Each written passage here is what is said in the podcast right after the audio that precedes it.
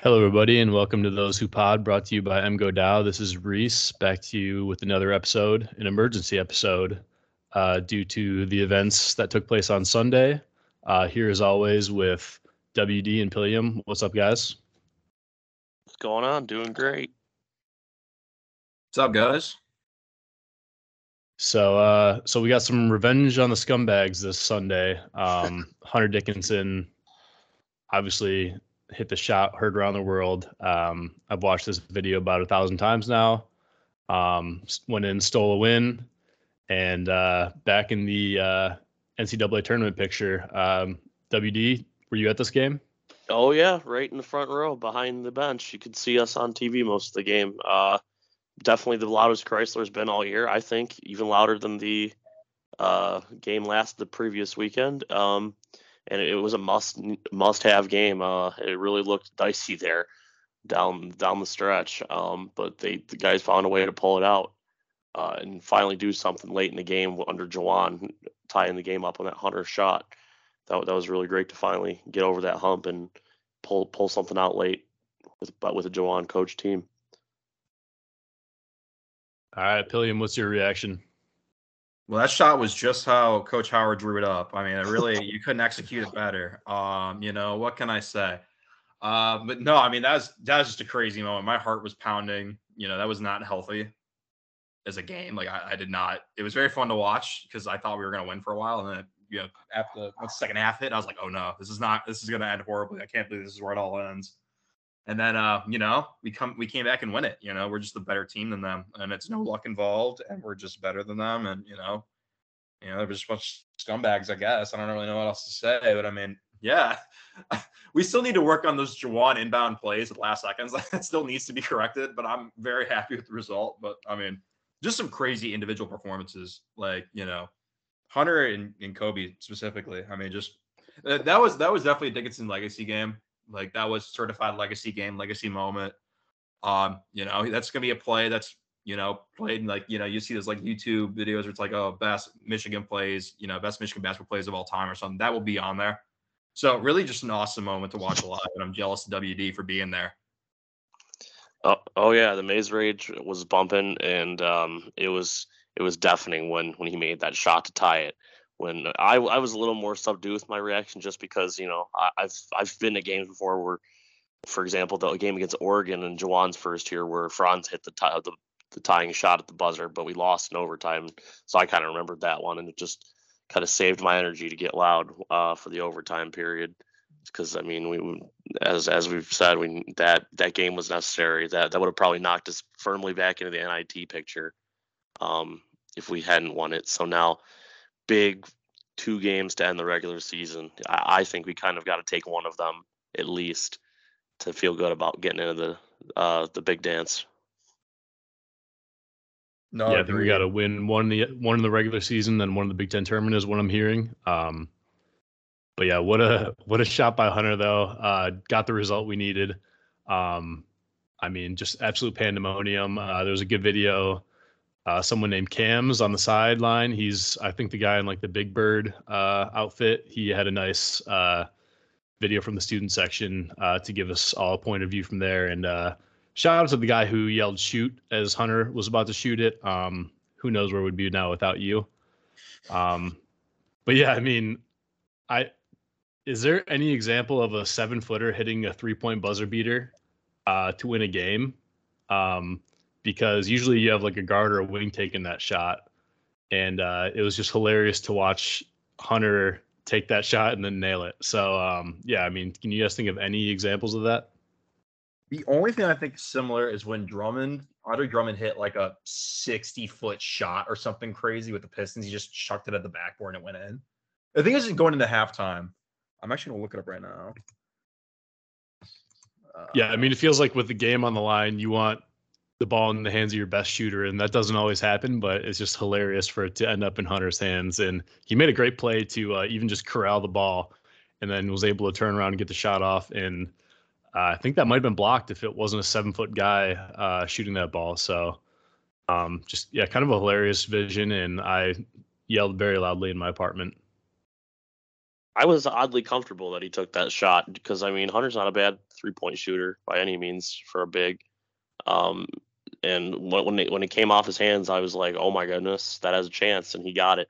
I can't remember a Big hitting a shot like that from Michigan, and at least not that I saw with my own two eyes um, when it happened. Um, as far as like it being like, uh, I mean, that was way beyond the NBA three point line. Um, the only thing I could kind of compare it to was this is going way back to the mid 2000s when Dion Harris hit a, a, buzzer beater in the NIT to win the game, but he wasn't a big. He was a guard. um, but just like that shot was a prayer too, and it, went in. So that's really the only comparison I can think of off, right off the top of my head. Yeah, I mean, I, I don't know if I felt confident per se. like that play looked like it was dead. that play was just screwed. I was about to just go crazy. Then as soon as he hoisted that shot, I was like, at first on TV, I was like, that looks a little weird. Like the way he was kind of angled, like to, to to the side, and he, he just shot it. And I was like, I don't know, guys. I just remember sitting there thinking like, oh no, that's definitely not going to make it. And then it just went in. I was I just went crazy. I think I had the exact same uh, reaction as Dow over here. I just screamed super loud, which sucked because my window was wide open. So someone definitely heard me who was like outside. So that was kind of awkward. But like I felt bad for my neighbors that moment, but I didn't care. I had the TV turned up to like 40, whatever. I, w- I was definitely ready to go. And it was a it's a legendary Michigan moment right there. That's a legacy shot. You don't see those every day. So, no, yeah, that that's gonna that yeah, that's gonna be on uh, the pregame video for years to come. That shot. Um, oh, for sure. Especially when you hit those buzzer beaters at home. I mean, neutral site is great in the tournament. Don't get me wrong, but um, it's really special when you can do it in front of a home crowd. Well, also just to save a season, like like the context is huge. Yeah, definitely. If we wind up making the NCAA tournament, that that's definitely that'll only make that play bigger. Um, but I and I for Hunter's sake, I really hope that we can make the NCAA tournament and make that shot immortalized.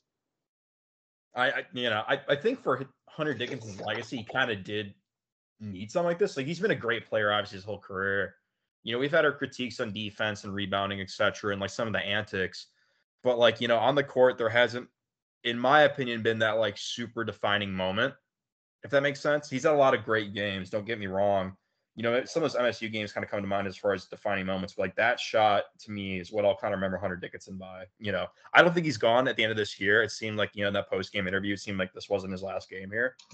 But you know, Crisler. But I mean, just in general, it feels like like when we talk about Hunter Dickinson, five years, 10 years from now, 100 years from now, a 1,000 years from now, when they talk about Hunter Dickinson's career at Michigan, they're going to talk about that shot.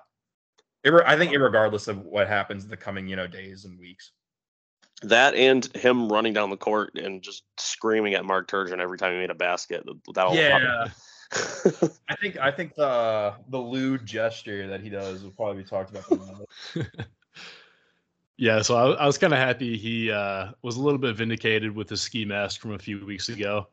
Um, I mean, I, I love the move walking into Wisconsin with a ski mask. Uh, unfortunately, didn't win the game, so a little bit uh, not not the best result there. But he kind of got a little bit of revenge on that one, and uh, he tweeted it out after. So yeah, I think all's well that ends well. Um, hopefully, we are able to get back in the tournament. But kind of brings me to my next uh, question: is I don't know how many, if any, schools in the past 10 years have as many season saving buzzer beaters as Michigan. Uh, I tweeted out that we were buzzer beater you uh, a couple days ago. I mean, got Trey in 2013 against Kansas. That was in the Elite Eight. Team goes on to play for the NCAA championship. Uh, Kam Chatman kind of saved the season in the Big Ten tournament in 2016. Uh, I'm not sure the team would have made the big uh, the NCAA tournament without that one. Uh, Jordan Poole, obviously against Houston in round two. Team ends up playing for the national championship, and then this one with Hunter, uh, keeping the tourney hopes alive. So that's four in the past ten years where uh, someone, you know, Michigan's had their season saved on a buzzer beater. Um, yeah, I just don't know if any if any other teams have that, or it, it feels like Michigan does this a lot. Great to have them at the right times. I, I certainly remember when being on the other side of those. So and it, it sucks. So uh, it's really good to see it, you know, kind of falling in our favor, the buzzer beaters, and I hope it continues to to fall that way because, uh, as I said, I've I remember some bad ones uh, that did not go our way, like uh, 2011 against Wisconsin. So, and it, it was also nice 10 years after uh, the Ben Brust three to send it to OT and cost us a Big Ten title. Uh, we, we got them with one 10 years after the fact, though it didn't cost them a title or anything like that because they're, which I don't, they're like above us in the uh, tournament projections still, which I, I kind of think's a little bullshit, but. Yeah, we are also ahead of North Carolina, which is odd to me since they beat us and have a better record. But uh, I don't think any of these uh these brackets I don't know what they're talking about. Yeah. Every But, uh, bracket's really different. Like I don't know. Yeah, so I was I was a freshman in my dorm room in what 2010 when uh, Evan Turner hit a buzzer beater against us, like a half court buzzer beater to uh, kick us out of the Big Ten tournament. So yeah, we've definitely been on the wrong side of it too a few times. But uh, yeah, just in the past 10 years, we've had four season saving buzzer beaters, which is uh, pretty wild to me, all from three points. Bring up that name Evan Turner just reminds me of him putting me in hell in 2K11 with my career. So thank you for that. That was terrible. If anyone's played 2K11 and knows how good that game's been or was at the time, and that my career where you had to do the pre-draft combine, Evan Turner had me in hell. I hate Evan Turner for that. He was so annoying. If anyone, if you guys ever play that game, No, but I wish that was my least favorite Evan Turner memory. That is my least. I remember, I like, I still play some of the 2K11 soundtrack because it's that good. I have it in my Spotify likes every once in a while. Like, it's not like Deli will pop up, and I remember just getting cooked by him. I remember just getting smoked, and I had John Wall next to me. I was just like, "God, we got to get this, like, we got to get going or whatever. Like, we got to get this fixed." And he would just smoke me. So yeah, I mean, a lot of bad memories of Evan Turner. He recently tweeted he's better than KD or something. Like he, he tweeted something crazy recently. I forgot what it was. He wasn't better than KD or like some guy plays like him or something. But I'll get back on topic. But I mean, as far as like last second shots, I don't think anyone's had the volume Michigan's had. I mean, obviously the Jordan Poole one and the Trey Burke one are the two biggest, just due to the moment. But I mean, you got to think of like the ones for uh, NC State, you know, with you know Jimmy V, Jimmy Valvano, and then you got like Christian Laettner hit too. I mean, there's been some crazy ones, but like I think as far as like numbers, I, I feel like a school that oddly does it enough was another school that did this weekend was Arizona State. I don't know why. I feel like they hit them like every once in a while. I don't know why I feel that way, but I feel like they've hit another one in the- recent past beyond this weekend over Arizona. It, it was a it was a wild weekend in college basketball. There were there were buzzer beaters all over the country, and I was they kind of made me a little nervous going into game Sunday, just because the dumb luck Wisconsin's had against us over the years, and I'm just glad it worked out the other way. And just you mentioning Evan Turner, oh, the dread that comes over my freaking body. I'm that makes me even more thankful for how, how terrible Ohio State is now, and I I'm so happy they're keeping Chris Holtmann. Give that man an extension. Uh, let's not let's not wish that too soon. All right. I mean, like I still think he's a good coach. Like I mean, it's one bad year. Uh, let's let's let's relax. They still have Sensabaugh for next year. They'll be if they can nil and you know to stay. But I mean, you know, they could be something next year. So like, let's chill on that talk. But like, it, there's there's a chance he might be a fraud. It's easy to be a fraud with no Duane Washington this year, though. I'll, I'll give you that. I mean, Duane Washington was really good. Yeah, so um yeah, I guess Villanova would be one that I would randomly guess. I know they had uh that one to win the national national championship. a That was crazy. ago. That was another one I was gonna bring up. Yeah, that was. Yeah, that was a great one. But uh they own. That's a that's a program that owns us. Sadly, Villanova. yeah, sadly. Um moving on though from that, uh so I think another storyline from this game is Kobe Bufkin uh just emerging as like a potential superstar. Um right now he has the best uh shooting percentage at the rim in the Big Ten above Zach Edey. Um, I mean, an absolute stud right now. Um, so yeah, Kobe Bufkin making a leap that even I think the most optimistic of us probably wouldn't have predicted this year. Um, and then Dug McDaniel also just uh, had zero rebounds and assists, but his shooting has been um, way more than I expected. I, I kind of, you know, expect those no, no, no, yes shots to go in now, and uh, yeah, he just does it like a few times a game where you know he hits the he hits a three pointer that he just pulls up from a dribble, or he uh, you know takes it to the hoop and somehow banks into like a weird floater. Um, so yeah, those two are really fun to watch. Well, you know what's really impressive about that Kobe Bufkin stat about him finishing at the rim is that he's actually I've seen him in real life. He's like five four. So be sure to tell and tweet at every NBA scout. He's actually five four. And like I don't think he should be looked at at all for the NBA. I mean, I'm 5'11. I was, you know, looking down on him, you know, little guy. It's really impressive. So I mean, you know, But I mean, jokes aside, the guy is just. I mean, he's he's just insane. I mean, he's he's an incredible player. I mean, the jump he's made is is just so impressive. Like like actually, I mean that that that baseline jumper to the right side where it was really tight down there on the fourth. I mean, that was a huge shot.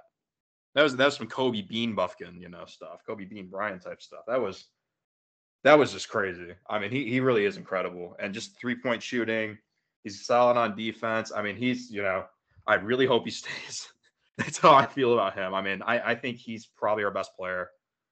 Um, you know, he's really developed into one. And I mean, it's it's just really cool to watch for our eyes because I remember last year thinking, like, hey, you know, by year three, I thought he might be something lesser than this. For him to do this now is just absurd. It's super impressive. I mean, it, it's it's really awesome. So I mean, it, would be a shame, you know, if he doesn't get that chance in the other big dance to make some happy. Because I think if he gets the chance, he will. Like, I mean, I don't, you know, I don't I don't watch a whole lot of Oklahoma State basketball besides last night when I watched them lose. So kind of help us, you know, help us out a little bit. But like, I don't know if like West Virginia or Oklahoma State has a guy like him. You know, no disrespect, but like Kobe's just incredible. He's too short and he needs another year or two to to develop here. yeah, Definitely needs to hit the weight room a little bit more. Um, you know, work on his shot. Yep. yep. Definitely do not like do not let NBA scouts get his footage. Like whatever you do, if you know someone likes NBA scouting, just be like, hey, Kobe Bufkin. I don't know who that is. You know, he's a rotational guy. He's in the rotation, but like, you know.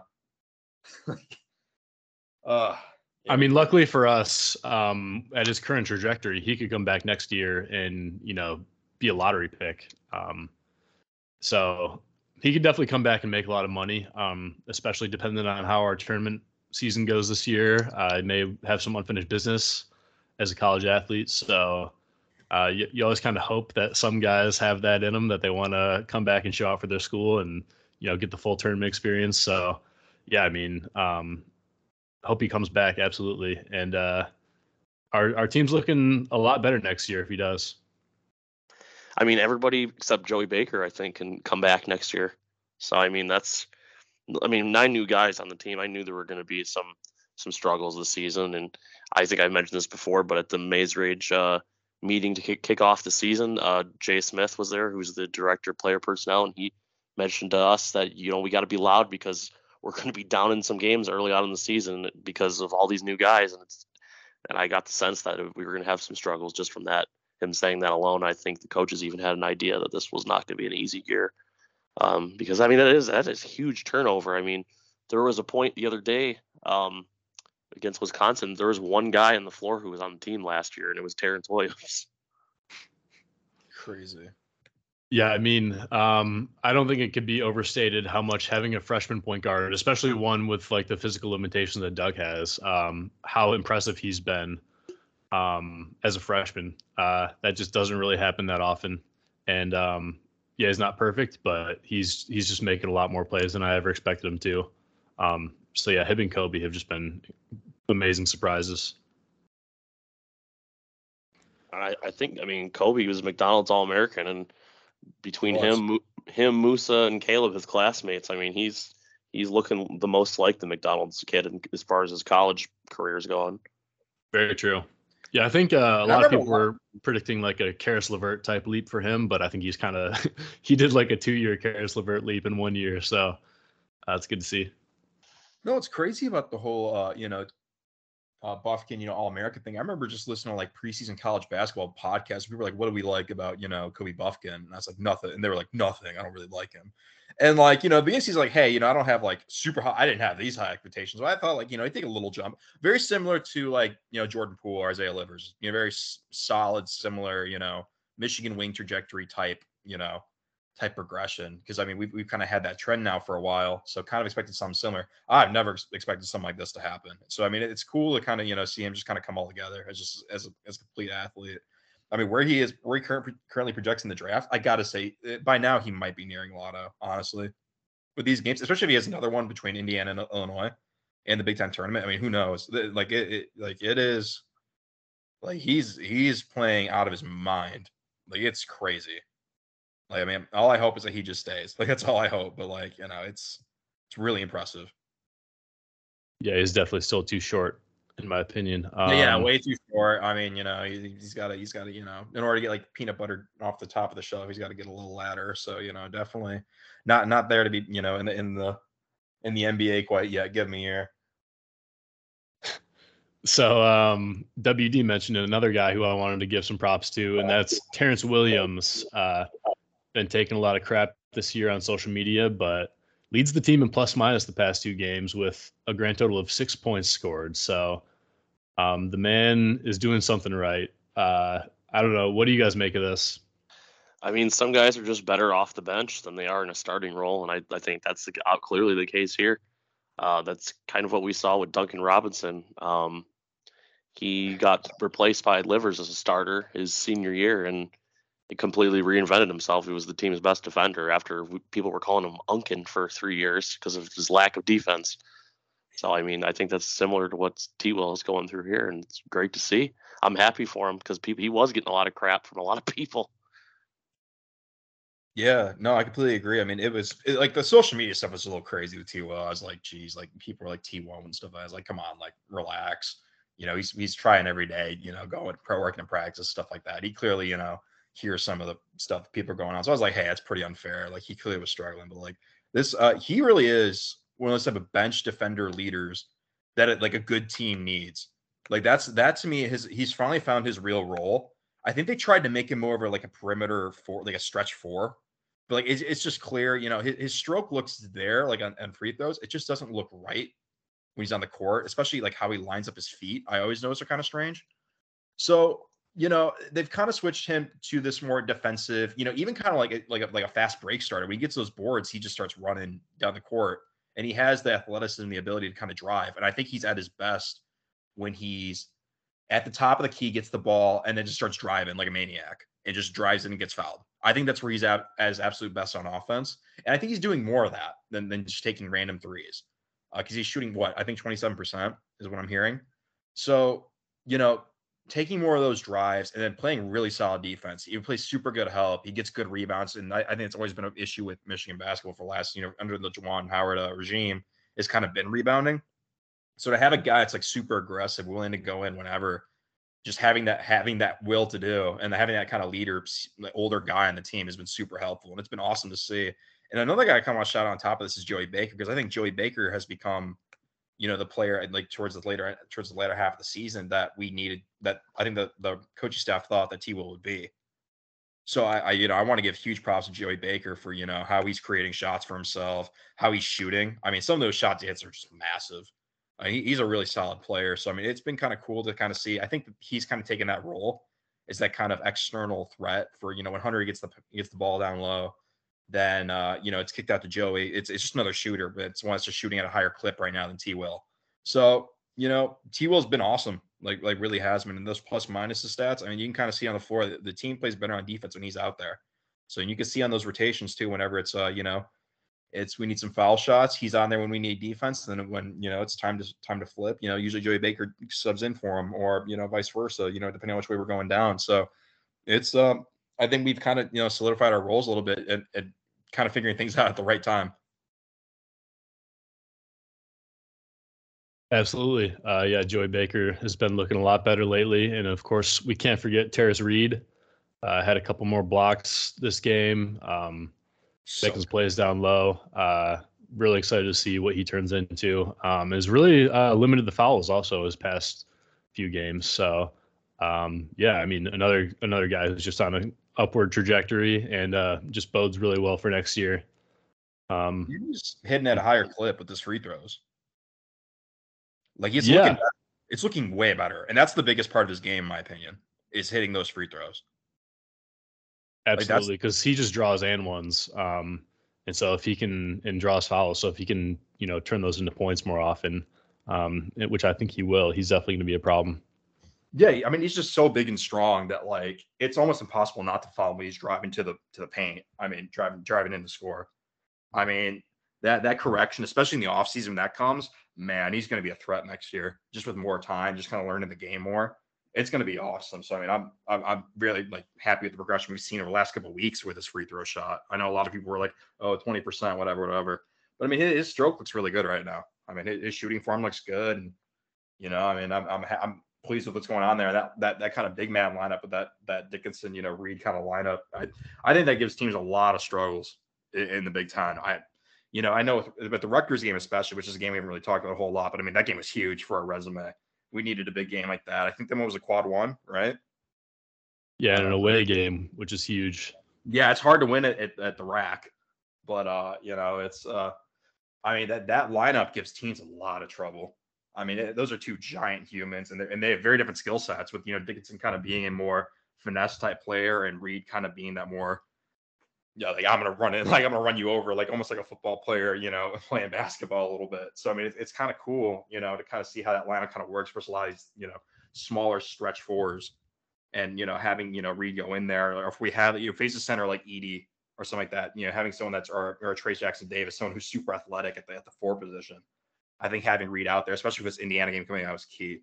But uh, you know, it's kind of cool that kind of lineup kind of works, and they kind of throw it in towards the end of games. If you notice, towards the end of the second half, because I think there, there's something that they see where defensively, I think that teams just, they, I, just I don't think they go in. I think they, they have to shoot it more because it's just two giant humans down there. So that's kind of what I'm kind of seeing. But it, it's been really fun to watch that lineup kind of develop. Yeah. So uh, yeah. So the Rutgers game, absolutely huge away win. Um, kind of turned their game around on them, uh, just with some great defense, especially in the second half um, and yeah, held them to I don't I don't remember what it was like forty some points. Um, forty eight. Yeah, it was forty eight points. Yeah. Okay. So, uh, yeah, huge win, tough place to play, um, but yeah, I think we've we our our record in basketball against Rutgers is now like fifteen and one or something like that. So, yep. Um, sixty six yeah. and awesome. Rip. Also, that was a yeah, huge, um, we own Rutgers. What's up? That's a huge Dug game. Rutgers. Absolutely. He, he, he, went off in a game that no one could score. That was a Big Ten slugfest, and he he balled out. I mean, I think that was his most impactful game all year. That's that's high praise. I mean, he's been really great all year. I didn't even expect to win that game, to be honest. I mean, just based on how we played on the road all year, and that being like one of the toughest places to play in the Big Ten as far as the crowd noise level goes, um, I was very surprised. Uh, Rutgers did us favor by not shooting very well, uh, only scoring 45 points. But part of that is the defense we've been playing lately, and uh, that that's that is uh, another thing that has just really ratcheted up in this month of February as we're coming down the stretch here. Yeah. So. Good. No, I was just gonna say we started off. I think it was like 13 to three to start that game. Uh, Rutgers was up, and uh, from that point on, we kind of uh, just took control of the game and yeah, it was a fun one to watch. Yeah, I mean, just the impact that it kind of had on our rating is super important too. That's that's a really tough play. I think that teams are what are. I don't want to misquote the statistic, but it's it's a very low losing percentage for Rutgers when they're at their uh, when they're at home. I mean, that's a really tough environment. Their fans are loud. That uh, that trapezoid they play in, trapezoid of death, is not uh, the most fun place to play in. You know, we played their game to a T. It really did. I mean, I'm, I'm that, I think that's you know one of the proudest moments besides this Wisconsin game of the year.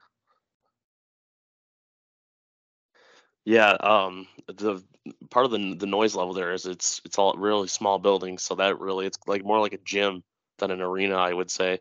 So that that's that always will make it louder when you're playing somewhere where there's a lot less people. But uh, yeah, and I mean that that's a good win. That is a really good win over a pretty decent team, I think. So and then you know that that only prep these guys for going to even more difficult environments coming up this week. Well, also I think what's interesting is that that's you know kind of being mentioned as kind of like a narrative, but it's like Juwan's record in February is just crazy. I think he's only lost four games in the month of February in his entire career thus far, which is like that's something that needs to be mentioned now. Like it's it's it's a thing, you know. It's January, Juwan, and March.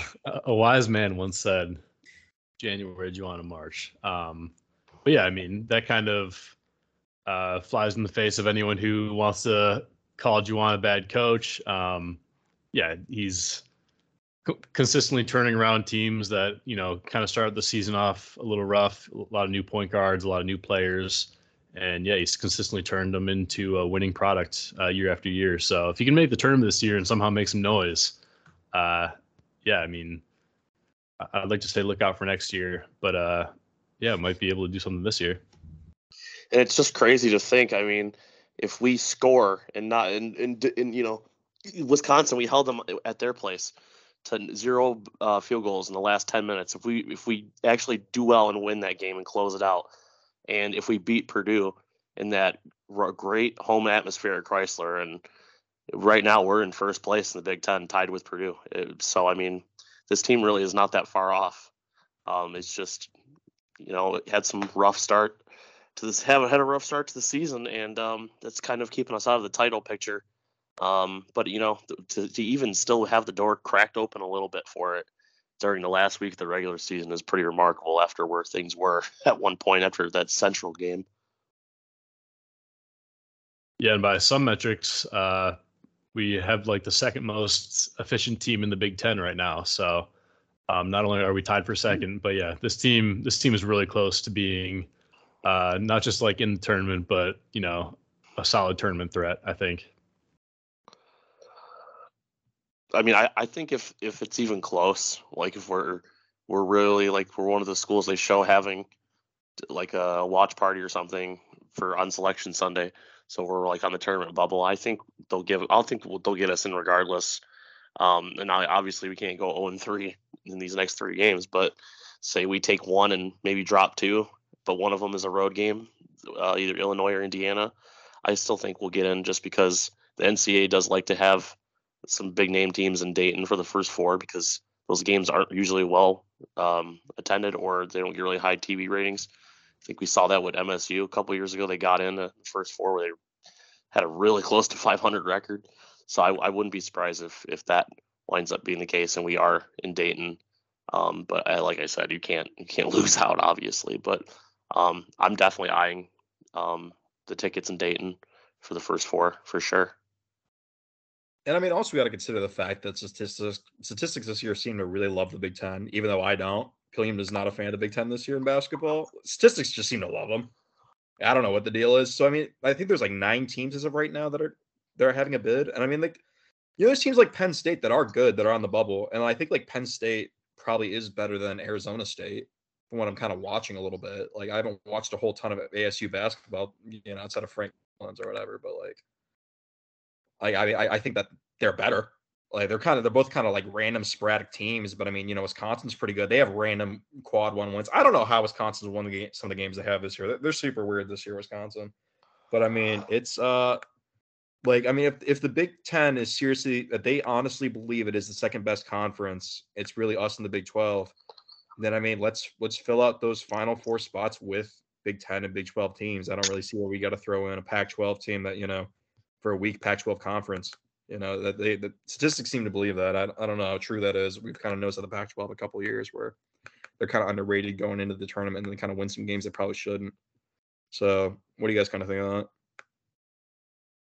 Yeah, I mean, I, I think that would be good for the first four for sure if they put in uh, teams that you know, probably deserve to be there, uh, just based on the strength of their schedule playing in uh, the two best conferences for what, at least what people think. I don't really think the Big Ten's one of the two best conferences. No, uh, I don't either. I think one. I think it's. I'm still kind of sticking by my prediction that uh, no Big Ten team is going to make it past the first weekend of the NCAA tournament, um, including Purdue. Spe- actually, especially Purdue after lately. Um, uh, so yeah, I, I just but I, I mean, I could see, I like I said, I could see them putting us in Dayton if it's close, um, and also factoring the strength of the Big Ten or perceived strength, at least, of the Big Ten to uh, our tournament case and hopes as well. Yeah, so I think uh, you know, got to steal a game at Illinois on Thursday. I think that's pretty obvious, and then win at Indiana will do a lot too. I mean, we almost beat Indiana at home. Probably should have beat them at home.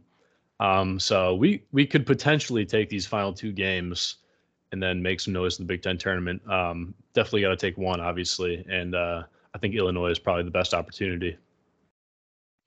Plus, that's another got to get another monkey off the back. We got to go beat Illinois. Um, it's been a while. It's been too long.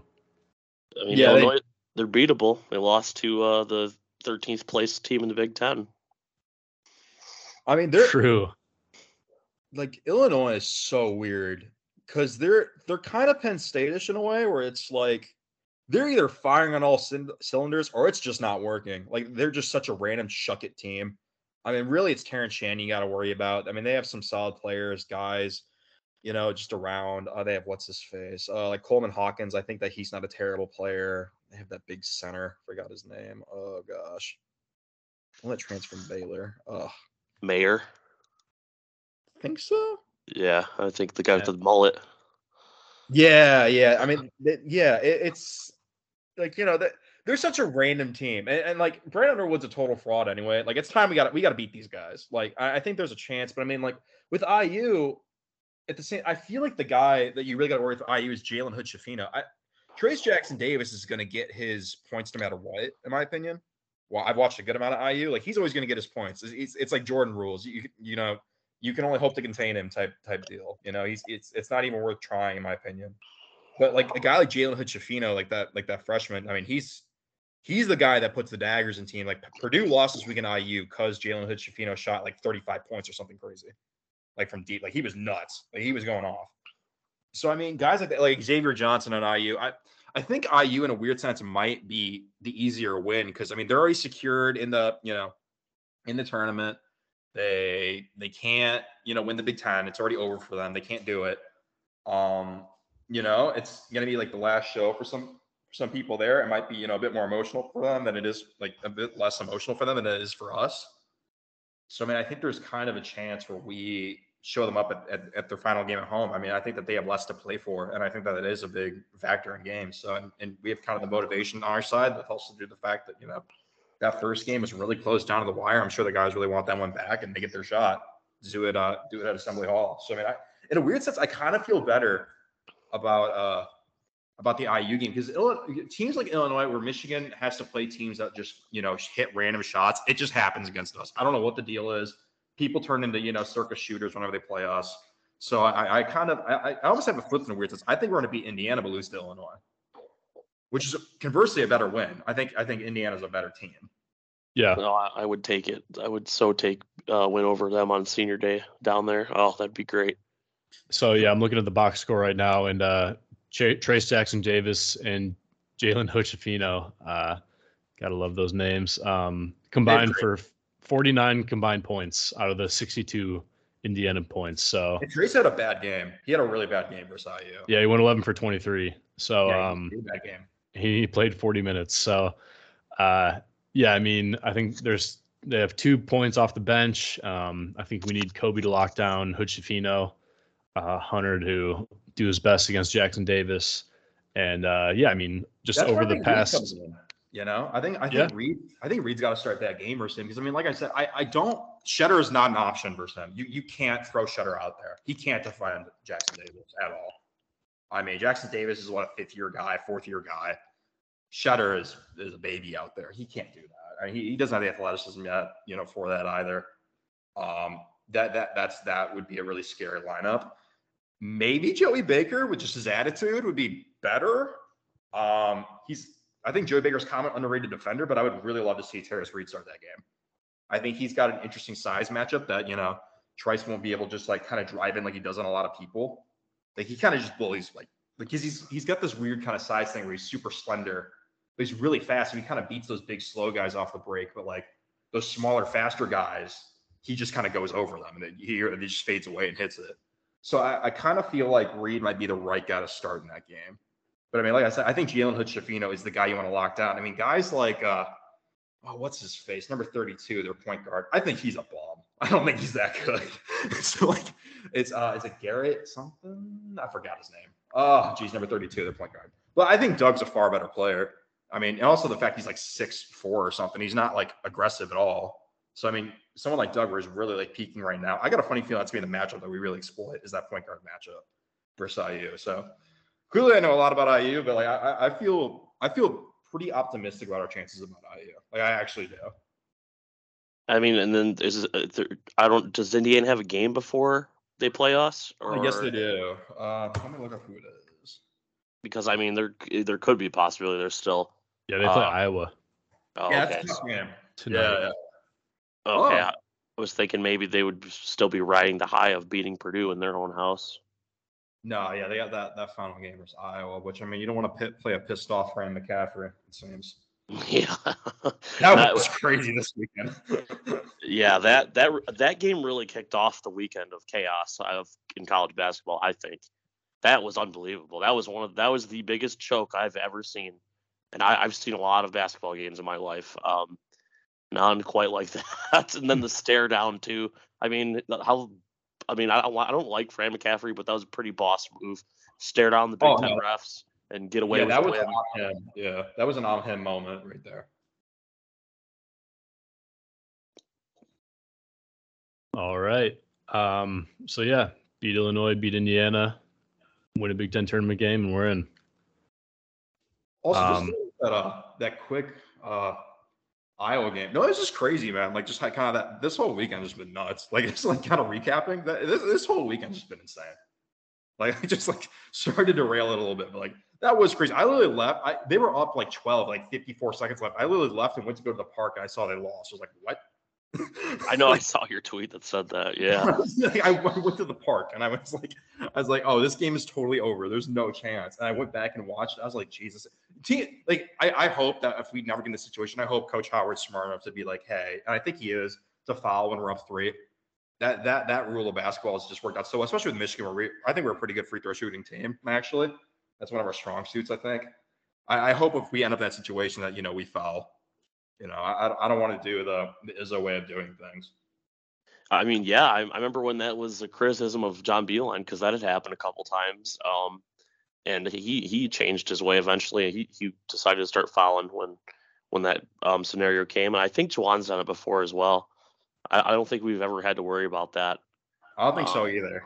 Yeah, with with Juwan, that's been, kind of been his philosophy. But uh, it, it was it was really great to finally get something going uh, on the good side for late in games under Juwan. I mean, I know that play didn't exactly happen how it was drawn up, but just to have one go our way for once under him, it's that's really good to see. I'm sure Greg Gard wish he fouled. Yeah, I think I saw a stat that was like under Juwan, our team is something was something like 0 and 12 in uh, either game time or go ahead shots at the buzzer, something like that. Um, not not good. So I think that's probably why I was expecting Hunter to miss that shot, but I was very happy to see it go in. It just like I mean, I'm sitting behind the bench for uh like all the home games in the Maize Rage. So I mean, it just seems like there there's always seems to be late in games like that where we all kind of know there's going to be someone's got to take the shot. There always seems to be kind of like chaos in those final seconds, and it kind of felt that way again when before they blocked that ball out of bounds, and then we had that inbound in the corner there to to uh, that led to the winner. Um, but uh, yeah, it's it, like I said, it's just great to finally be on the good side of it. Um, and who knows, it may have saved the season. Um, and actually, right now we're on a uh, we've made six straight NCAA tournaments. That is actually the program record, believe it or not. So if we can find a way to make it in, that we this would be a record-setting seventh straight tournament appearance for Michigan basketball. I was really blown away when I found that out that it, it's only been six in a row. That does not count 2020, I'm guessing. Yeah, it doesn't count the COVID Okay. short one, course, just yeah. because nobody played the tournament that year. yeah. We would have made it though and won it. Yep. Um, um all right. So you guys want to move on to some football rumor talk? Oh, from very reliable sources on Twitter. We have reliable sources and Pilliam, I'm gonna let you steer this one. yeah, sure. Yeah, you we got, have you got an insider have a- for us. Big Ten Insider at Genetics56 on Twitter with uh Twitter name, his handle being Big Ten, and I quote, Big Ten football 366 announcement by summer, blue check mark. So that's that's a good eight dollars. We we we put down the drain towards Elon's bank account, SpaceX. So um, you know, it, it kind of the claim seems to be that you know we will have one static rivalry, you know, per year being Ohio State, uh, and then for every four years we'll have two, you know, rotational rivals. So it seems per this rumor that our other two will be Michigan State and UCLA. So, and apparently what happened here was a couple weeks ago, all the Big Ten teams, you know, sent in their one vote where, you know, like we voted, like you, you like reserve one opponent essentially. So obviously Ohio State picked Michigan. Obviously Michigan picked Ohio State football reserve. Michigan State picked Michigan. Um, I assume Penn State probably picked Ohio State. Is kind of what I'm, I'm, I'm reading as well. Um, UCLA, USC. If I had to guess, Indiana, Purdue probably voted each other. Uh, Rutgers, Maryland probably voted each other. Uh, I'd probably assume Indiana, Illinois probably voted each other. Minnesota, Wisconsin also vote each other. Probably Iowa Nebraska probably also voted each other. If I am just going to make assumptions for like the static rivalries, these are voting for just the statics. So how do we kind of feel about that kind of rotation where it's that uh that three six six where you know one year we'll play you know our our three main opponents are one static that will never change between Ohio State, Michigan, a rotating rivalry between Michigan State and UCLA for two uh, four years, and then eventually get two new ones it seems, and then uh the other the other opponents we play six and six off year on year. So how do we kind of feel about that kind of rotation? Uh, I actually think it might you might be a little um, mistaken there. I think it's the guy said, and I don't know how if it's reliable this, or not. These are all unsubstantiated Twitter rumors. Like there's nothing serious here. This is all just nonsense. So I mean, if I'm wrong, yeah. I'm wrong. I thought, I, yeah, I thought he said there would be two ones that would stick, and then the third protected rival would rotate out every four years. Um, I think it's let me check. I'm on the guy's account. So go ahead. Go ahead. I won't. I won't but uh, yeah, I mean, Michigan, Ohio State, that's a no brainer. Um, and like, I mean, uh, we're gonna take it with a grain of salt, but I mean, after the incident in the tunnel and the um, all the stuff in the courtrooms that followed, and just the general toxicity and nastiness this rivalry has turned into, I'm not really surprised that we didn't put them on a um, request for a permanent rivalry. Um, I think it should be played every year. Um, it's I, I as someone who's lived in the state my entire life, uh, you guys have as well. I, I'm I don't Dal, are you you're from Michigan, right? Yeah. Yeah. I'm I'm confused because you're from Chicago right now, but uh, um, yeah, it's, it's you got to play that game every year. I mean, it, it's it's nasty with you know how the fans are with each other and the players hate each other. Um, but you know it's been played every year for quite some time. Um, it's got to be played. Um, I see people on Twitter kind of trolling state fans. I'm assuming some saying it's not even a rivalry at all, which I mean, we, that's that was the stance we used to have. Um, but I don't really think you can deny that it's a rivalry now. I mean, uh, ask Jim Harbaugh if he thinks it's a rivalry. It, it's personal. Um, so I would like to see that game every year. And then Michigan, Ohio State, that goes without saying, obviously. Um, and then UCLA being the rotational one, I wouldn't have uh, guessed that one. I I thought they would have put us with USC just just because of the amount of times we've played them. Um, because we've played USC far more in the Rose Bowl over the years than UCLA. Um, but I mean, USC would eventually rotate on anyways, uh, and I'm sure we, there would be uh, games here and there against USC with UCLA on the schedule as well. I mean, I like the draw. I see Ohio State fans not very happy that they get USC uh, as their um, the one they get out as a rotational one. Uh, but uh, yeah, I mean, I, I, would love that. I would love that to, to go to the Rose Bowl um, and take that place over because you, UCLA fans don't really exist. So they're they're kind of fake, just like birds, you know. yeah, I, I, I was kind of hoping for USC too. Um, like we, we talked about this a little bit last week, but just even like the color clash, I kind of I kind of like that. That was why I was, um, I was I wanted USC too. You just stole my point. Yeah. yeah. Um, but uh, yeah, UCLA a little bit of an easier matchup, I would think. Um, For sure. Great, great to go to the Rose Bowl. Um, yeah, I mean, and according to this, apparently it switches every four years, so I'll take that. Uh, start off with UCLA, maybe get UCLA uh, later um, or USC later. I would definitely like to see USC a lot more. And to your Michigan State point, uh, I just can't really imagine a season without playing Michigan State. I mean, uh, growing up in Michigan, like I'm, Michigan State is the big rivalry because you know you go to school, you don't really see many Ohio State fans, but you know all your friends are either Michigan or Michigan State fans. Everyone in your class is Michigan, Michigan State fans.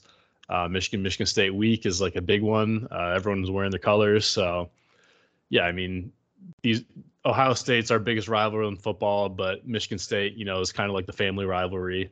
Uh, obviously, the little brother joke. So um, yeah, I, I, just can't really imagine without a, a season without playing Michigan State. So um, while it's funny that if it's true we left them off the list, uh, I, would definitely rather see us play Michigan State. Yeah, I mean, All I don't even. I, I don't even. Well, I'll just go real quick before you pill. Um, No, yeah, I, I don't really. Uh, I don't know who else we would have put on that that list other than them. I mean, what? what Minnesota Northwestern. I mean, that's just. Heavy Uh, hitters, hitters row. yeah, Nebraska. Nebraska would be really cool. I'd be down for one. that's just I mean, kind of why Penn don't. State would be the other one to me. I think that I I want to see every year. I just don't believe it. I just don't. I just don't buy that. I'm sorry. I just don't believe that report that that Michigan did that. I mean, especially with the stuff. You don't Late- believe genetic 56? No, I I don't. He's been an account since July 2008. I, I, I mean, especially with, I mean, I know the shooting, um, that terrible tragedy, um, that might have happened after the this thing was sup- sup- supposedly sent in, but I mean, I, I just I can't I can't imagine that. I just really can't to yeah, not want that happened three weeks ago. Want that game to be played every year. I mean, it's it's part of the culture of living in the state. It just is. I mean, it's it's just you said it best, Dow. I mean, that's how it is. You you're either blue or you're green. That's just kind of how it is. All right. So I kind of have a different take on this whole MSU issue. I'd be down not playing them. Um, I, I get the relevance in state as someone, you know, like like you guys that grew up in the state. I totally get it, like the rivalry aspect. Obviously, I've I've been on my fair share of Twitter games with MSU, so I, I understand the rivalry.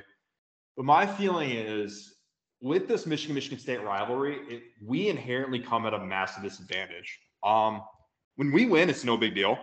It's business as usual. Uh, you know, we don't gain anything from it. Uh, when Michigan State wins, it's the world's biggest upset. We're on ESPN. We're on Sports Center. It, it's just you know they get a whole bunch of in-state guys from. It's their major recruiting tool. It's you get to beat Michigan and stuff like that. It feels like it's their it's their big hullabaloo weekend. And with Michigan, it's like, hey, you know, like we're just supposed to do this.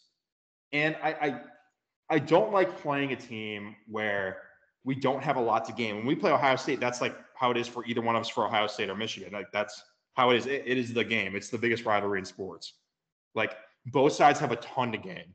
You know, either whether that be for their fan base and nationally. So the Michigan State game doesn't feature the exact same circumstances. I think in recent years, things have been really toxic. Um, no need to run down the list of what happened. Everyone's aware. It's probably listening to this at this point. And I think having a pause where we only play every couple of years would be good for a while. Um, you know, I, I think just the rhetoric's gotten a bit out of control. There, there's people on both sides that are really bad. Um, they, they say some crazy stuff, and I'm just like, this is this has kind of gotten to a point where there's just no respect at all. And why why that is, you know, I'm not going to sit here and point fingers. It, it, it the, the the important point is that it's here. Um, things have seemed to have gotten better, you know, in the last couple of weeks. Unfortunately, because of the shooting, it seems. But I mean, it seems like the fan bases have, have kind of gained more, you know, respect for each other, and you know, kind of came together as a state in, in kind of light of the tragedy. But on the same side, I, I just feel like Michigan benefits a lot more, and which is what I care about. I don't. I, I don't want to say that like this, like this kind of makes sense, but like I don't care about like beating Ohio State. I only care about it that it helps Michigan. Like I, I hate Ohio State, and Michigan State, obviously, but I, I only care what benefits the school.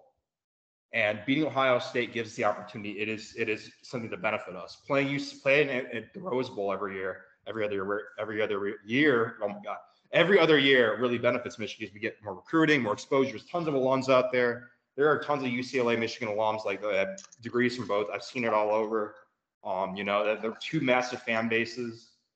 It, it just feels like a really good opportunity, and I would kind of like to explore some different rivalries. I think we kind of have a nice little one kind of burgeoning with Nebraska. I mean, their fans act super great with us. I mean, super friendly. You know, they're getting better with Matt Rhule. Uh, you know, Wisconsin would be one I'd be willing to pursue. Penn State has always been competitive and not very toxic. And it just feels like for both sides, it'd be kind of good to just kind of, you know, disassociate for a little while. I, it's, it's kind of a hot take, I know, but like, I think it's good for both sides and it kind of allows us to both kind of stand on our own a little bit without the kind of toxicity that kind of exists right now. That's just my opinion. I, I, totally get the cultural aspect of it. Like I get it, but like No, yeah. you know, that's just kind of how I feel. I, I understand the university's position on this, if it's true.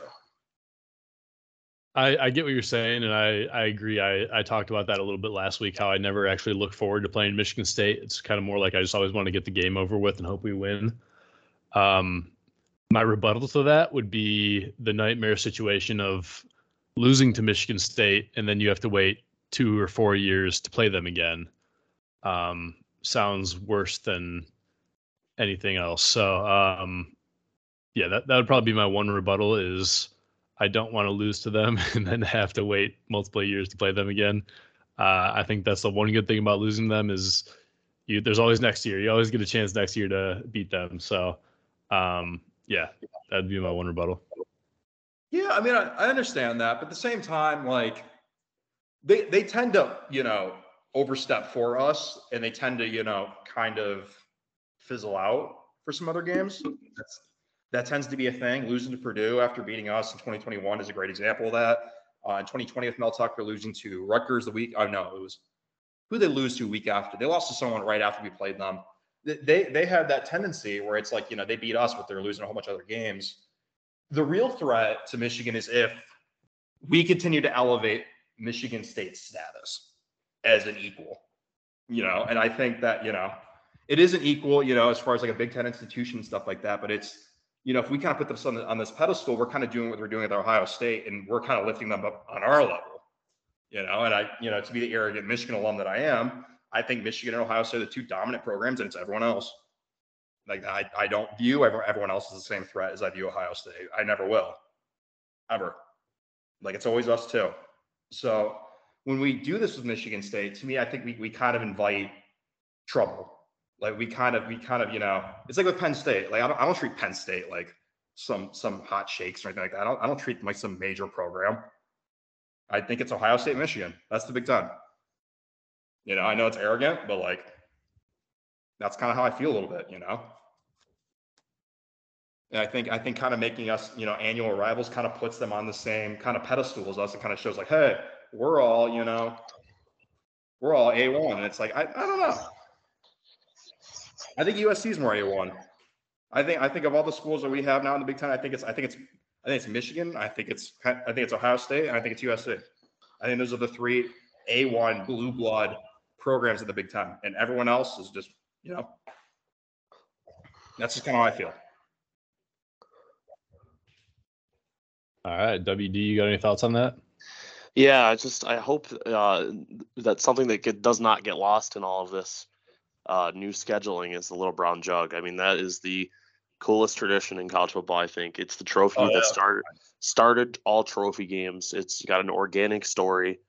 Um, it's the best looking trophy in college football. I just really hope that they find a way to play for more often than we do right now. It's like every three years right now, and um, that there, there's no reason that that should be. It doesn't have to be every year, but maybe every other year. You know, you you could play that game. I mean, I just would hate to see that go by the wayside.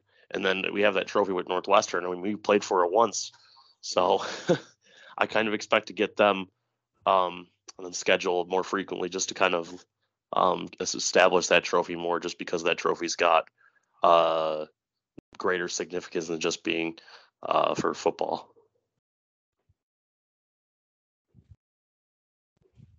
No, I agree. All right.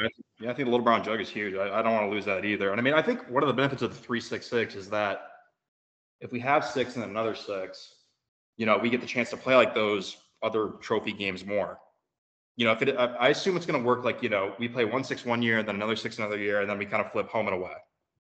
Is, is that safe to assume? Yeah, that's what that's what yeah. I'm thinking.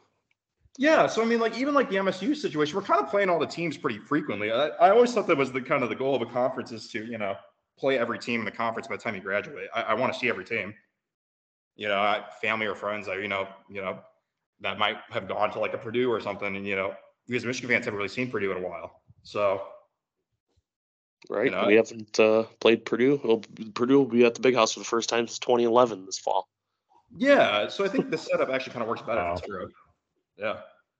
I'm just kind of wondering what non-conference games they're going to kill with the, with this getting the um this new schedule being announced. I mean, we kind of talked about it with the Texas game being they'll probably keep the one in 24. But I mean, do we have a we have a home and home with Oklahoma in the mid part of the decade? So I mean, is that going to be on the table to be cut? Who knows? I don't know. Maybe we've been bullied enough on Twitter to uh, keep our tough non-conference schedule this time. yeah, I mean, because other than uh, other than Oklahoma and those, I mean, I think I believe it's 2025. so when that series starts, we have Central Michigan and Fresno State on the schedule. So kind of hoping that one stays. And if not, I'm sure we will hear it from uh, the people of of social media that also like to ignore Georgia's weak schedule coming up for this season. right. What's their non-con? Georgia Uh, Tech. Yeah. Georgia Tech, and I believe they have some body bag games the, the rest of the way. I don't have it in front of me right now. Okay. And I mean Georgia Tech, they don't get they don't get credit for Georgia Tech. That's how that's there every year. And they're and they're they're they're Yeah, body that's the little itself. program. Yeah. Yeah, that's that that program's on the dirt. Yeah. Yeah, I don't get a whole lot of credit for that one, but I mean, you know, it's, it's, it's a rivalry game. See, these in-state rivalry games, man, I'm just not a fan of them. You know, I want these big national games. I've, I've moved on. But I mean, as far as the non-con stuff, I I think with the playoffs expanding, I don't know. I think that they're gonna stay, you know, with more non-con no matter what. You know, like I, I think that like a loss or two now doesn't hurt you. Which in a weird sense kind of hurts us like in like a Notre Dame sense where it's like, hey, Notre Dame's gonna make it down every year, but like Michigan could lose two games now, it won't matter. You know, I something kind of interesting. It's funny you mentioned Notre Dame. Um, well, I wonder what our list would be again, assuming this list thing is legit. Um, I wonder what our list would be if Notre Dame was in the Big Ten. Oh, I'd knock UCLA right out of there. I put Notre Dame in. I'm almost wondering if it would be Ohio State, Notre Dame, and then UCLA. You know what? I think it would be. Wow.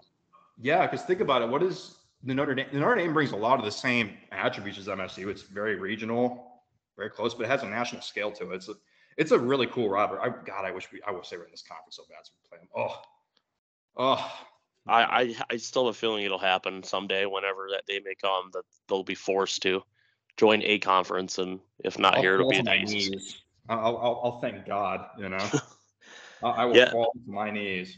Yeah, I mean uh, that they would not be able to duck us in basketball or any other of the sports anymore that they they've been doing for years now. So that that would be kind of cool. Well, it Um, also help. It would also help Michigan State as well. If we're going to go on this route of like, hey, we would replace Michigan State on schedule, they would get Notre Dame. yeah, you're right. That's a that's a historic rivalry. That's a rivalry. Yeah, Yeah. no, that's a real rivalry. That's that's a good one. Um, it, it God, Notre Dame helps everyone, and then you also have USC in the conference, which also works. And Northwestern is right there. There are so many good reasons to have me in this conference. You could have the Notre Dame Ohio State game be a Big Ten game too. Honestly, I think that if it were to happen, a Notre Dame joining, and we had the three six six, I don't think Notre Dame would want to play us or Ohio State. They'd I be think they would probably shoot- uh, Rutgers, Maryland, and Illinois. Purdue. they would shoot for Northwestern. I think they'd shoot for Northwestern, USC, and probably MSU if I had to take Pur- a game.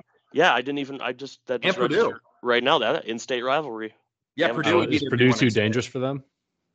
The spoiler makers are for real. They've done it. I, you know what's crazy? My dad was telling me, you know, the IU fan he is, that uh, one time IU beat, um, like they used to play all the time, Notre Dame and Indiana. But one time, you know, Notre Dame lost to Bloomington. Shocker, you lose games sometimes. Uh, and they just never schedule them again. they would never go to Bloomington again.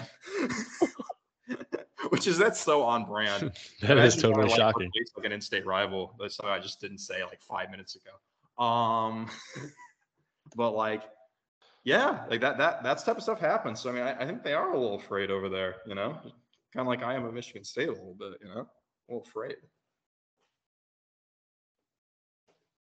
All right. Uh, well, do we have anything else for this week, or is that, that about it? Uh, I think that's about it, really. Yeah, I agree. All right. Now that we're a weekly podcast, we can uh, we can do an hour long episode. Um, until we're not anymore. So, all right, I think that'll do it. Uh, WD, you want to take us out?